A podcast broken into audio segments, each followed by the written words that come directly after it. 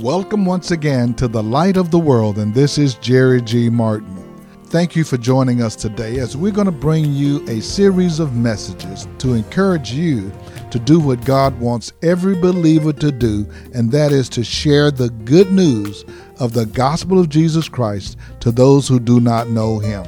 Do you care enough to share? Do you know that God has made you a minister of reconciliation? Do you know when to share, where to share, and how to share? Well, listen to these messages as we're going to encourage the body of Christ to get busy because the harvest is ripe, but the laborers are few. Now, join us today as we go into the Word of God and see what the Word is sharing with us about how to be effective in reaching others for Jesus Christ. I'm not ashamed of the gospel. The gospel has the power of salvation for everyone who believes, for first for the Jews, then for the Gentiles. Then Paul gives us a comprehensive statement on how God has made this reconciliation possible. So in our text in 2 Corinthians chapter 5 verse 18, he says all this is from God who reconciled us to himself through Christ and gave us the ministry of reconciliation. So, the first thing I want you to do is realize who the us are. The us are we. We are the us. All this is from God who reconciled us to himself and through Christ gave us the ministry so that was a good point to say amen right in there. Right in there. You, you missed a good spot. He gave us the ministry. When I first came to the Lord, and you know how it is when you first come to the Lord, you're so excited. You want God to do something in your life, and you go to church, you see the preachers, you see the teachers, you see the prophet, the apostle, the evangelist, you see all these. Lord, I want to I want to minister. Didn't you say that? That's when you first got saved. Now you've been saved too long now, you ain't thinking about it. But remember when you first got saved, when you were excited, you wanted to do something for God? Oh, some of y'all don't even remember that. How long ago that been? Well, here's what you do for God. He said He gave us the ministry. I used to be kind of intimidated. Well, why? They seem to be so uh, uh, holy, and I don't seem to have that same uh, uh, holiness in my life look like. You know, they seem to be so anointed. They seem to be so gifted. They seem like God's using them. He don't want to use me. Well, you know, He gave all of us the ministry of reconciliation. But I want to start with this phrase. It says, All this is from God. All this points back to verses, seven, verses 14 through 17, which describe the total transformation that takes place at our conversion. I'm only going to be talking to the people in the next few moments who are saved. So if you're not saved, this is not for you because you, you didn't do this.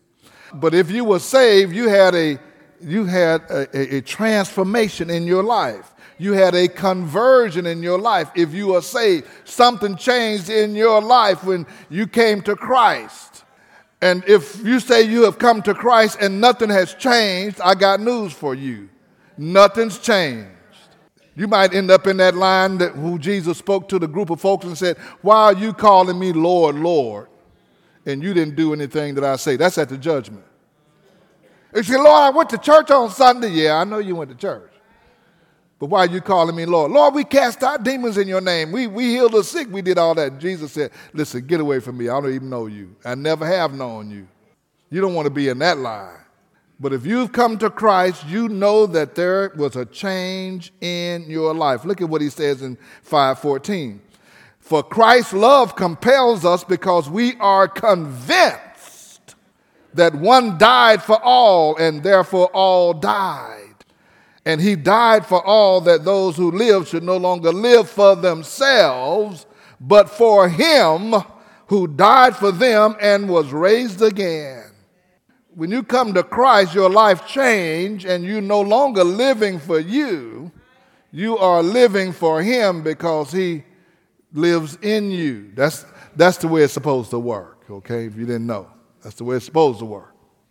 Now, once you get saved and you get excited, now the enemy the devil sees that you got saved and your life uh, has been changed, and he spends the rest of the time to convince you not to go forward and exercising what God has already made available to you. So he starts telling you that you need to start living your own life. You know, you uh, it don't take all that. But the old saints used to say it's going to take all of that and some more. the enemy say, You don't have to take all that. You ain't got to go to church that often. You ain't got to pray that much. You don't have to get that kind of money. Why, why give the church all your money? Hmm. See, he'll tell you that. He don't know we're trying to help somebody over in Ghana. Have y'all heard him say that? Well, he was talking to you. Y'all know you heard him say that because he talked to all of us. Because he's trying to keep you from doing what God has appointed for you and assigned for you. And he's done a really good job. Because the church is anemic and ineffective in our culture. People are not coming to Christ on account of the church. They're coming to the church on account of our entertainment value. They're not coming to seek the Lord. They're not coming running to the altar to say, What must I do to be saved? They're coming to put their kids in a real nice children's area that looks like McDonald's so they can go into church and get a break from the cheering and perhaps get their praise on while they're in there and sneak out without having to commit to doing anything. Give me my hour and 15 minutes and I'm good. Then he goes on in verse 17 and said, Now therefore, based on what I just told you, anyone who's in Christ is a new creation. Anyone who is in Christ is a new creature. New creation, anyone who's in Christ. If anyone is in Christ, he is new. Now, if you're not in him, you're not new. He says, if anyone is in Christ, before I was in Christ, you would not find me in the church on Sunday morning. He said, You're a new creation. Those verses describes the believer's death and resurrection in Christ. He said, You died when Christ died. Christ died on the cross for all, which included you and I.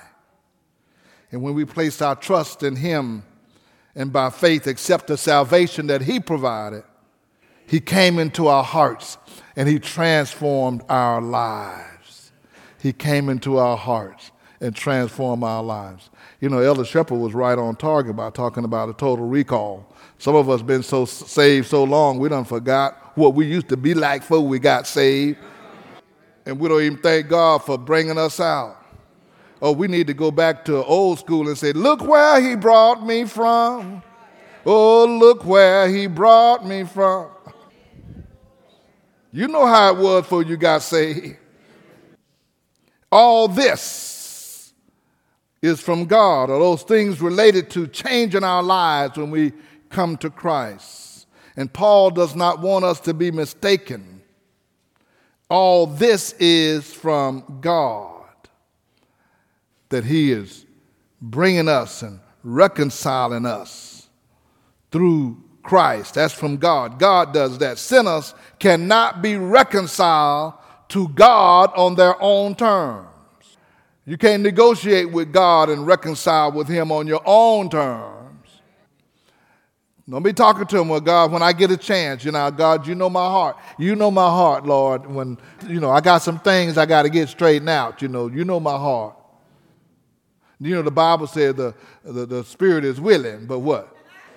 That's the only scripture you memorize. The spirit is willing, but the flesh is weak. Next time you say that, I'm going to ask you now, what verse is that? Where is it at? Unsaved people have no ability to satisfy God's anger against sin. Unsaved people have no ability to satisfy God's justice or to satisfy his standards of righteousness. Sinners are guilty and face the death penalty for violating God's law and face eternal banishment from his presence in hell. That's the destiny of sinners. The deceptive premise of all false religions is this. All false religions that, that this is a deception for them is that sinners, based on our own moral and religious efforts and achievements, we can reconcile ourselves to God or some God. Just do this, just do that. Burn another candle. Go to this, do that. Call the guy that Oprah was talking to. He'll tell you you can get in. The gods are in ourselves. Come on, close your eyes. Have self actualization. You'll be there. You'll be there. There's nothing past this life. All will see a white light. Well, sometime when fire gets really hot, it turns white. You're going to see a white light, all right. But God has designed the way of reconciliation, and only God Himself can initiate the reconciliation of sinners. God reconciled us to Himself. He reconciled us to Himself. And that is precisely the good news of the gospel.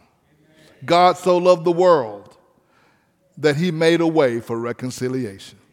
That's the good news. You can't do this on your own. God already made the way. It was his desire to reconcile sinners to himself and to make us his children. See, from the foundation of the world, God, apart from any outside influence, determined to save sinners in order to eternally display his glory and his grace. God wants to, to rule and to reign and to visit with us for eternity, and God made the way for that to happen. From Genesis chapter 3, when God called out to Adam, this is after the fall, after Adam had sinned and disobeyed God. God came looking for him, and God called out to him and said, Where are you? Now, notice Adam didn't go looking for God. God went to look for him so that he can bring him back to himself. When Adam was created and Eve was brought forth, they had a relationship with God. Here's where we are. They had a relationship with God that mirrored God. We were made in God's own image. We had the Spirit of God, the nature of God, and we could fellowship with God without any interference, without anything interrupting that fellowship. The Bible said God would come and just walk in the evening of the in the cool of the eve with Adam, and they would just talk. They'd be on great terms, and everything was working just fine. And they, they didn't have to reconcile because they never was apart. And they would just part. God and Adam and Eve and everything was just working just fine. And then when they disobeyed, sin came in. And then God found them. They were hiding. Now, they never hid before. They never hid before. When they disobeyed God, they knew internally that something was off now. This is Jerry G. Martin, and thanks again for listening to us as we have brought the Word of God to you. We have been focusing on engaging the believer to rise up and do what Jesus Christ has called us to do, and that is to be a witness every day in every place that we are. The Holy Spirit has empowered the believers and will come alongside of us as we are obedient to Him and reach others with the gospel. If you would like to hear today's message again in its entirety, you can go to our podcast at The Light of the World Daily Jerry G. Martin. You can hear today's message as well as previous messages that you've heard aired on this station. You can also visit us on our website at lowcf.org. Again, that's lowcf.org. Now, I want to give you a special invitation to be my guest for the rest of this month we are sharing messages on God's grace to help us through troubled times. We're living in some very troubled times with high inflation and high gas prices. You go to the grocery store and you just can't believe how much things are costing. Well, God is not caught off guard, and He's made a way for His people to prosper even in a pandemic or downturn economy. Join us every Sunday this month and we're going to be sharing that message with you that will encourage you that God is able. All we have to do is believe His promises and then commit to obey. Join us for our Sunday services at 10 a.m. We're at 16161 Old Humble Road. We'd love to have you come and be our guest. Now, for the light of the world, this is Jerry G. Martin saying, May the Lord our God richly bless you, and we'll be with you again next time.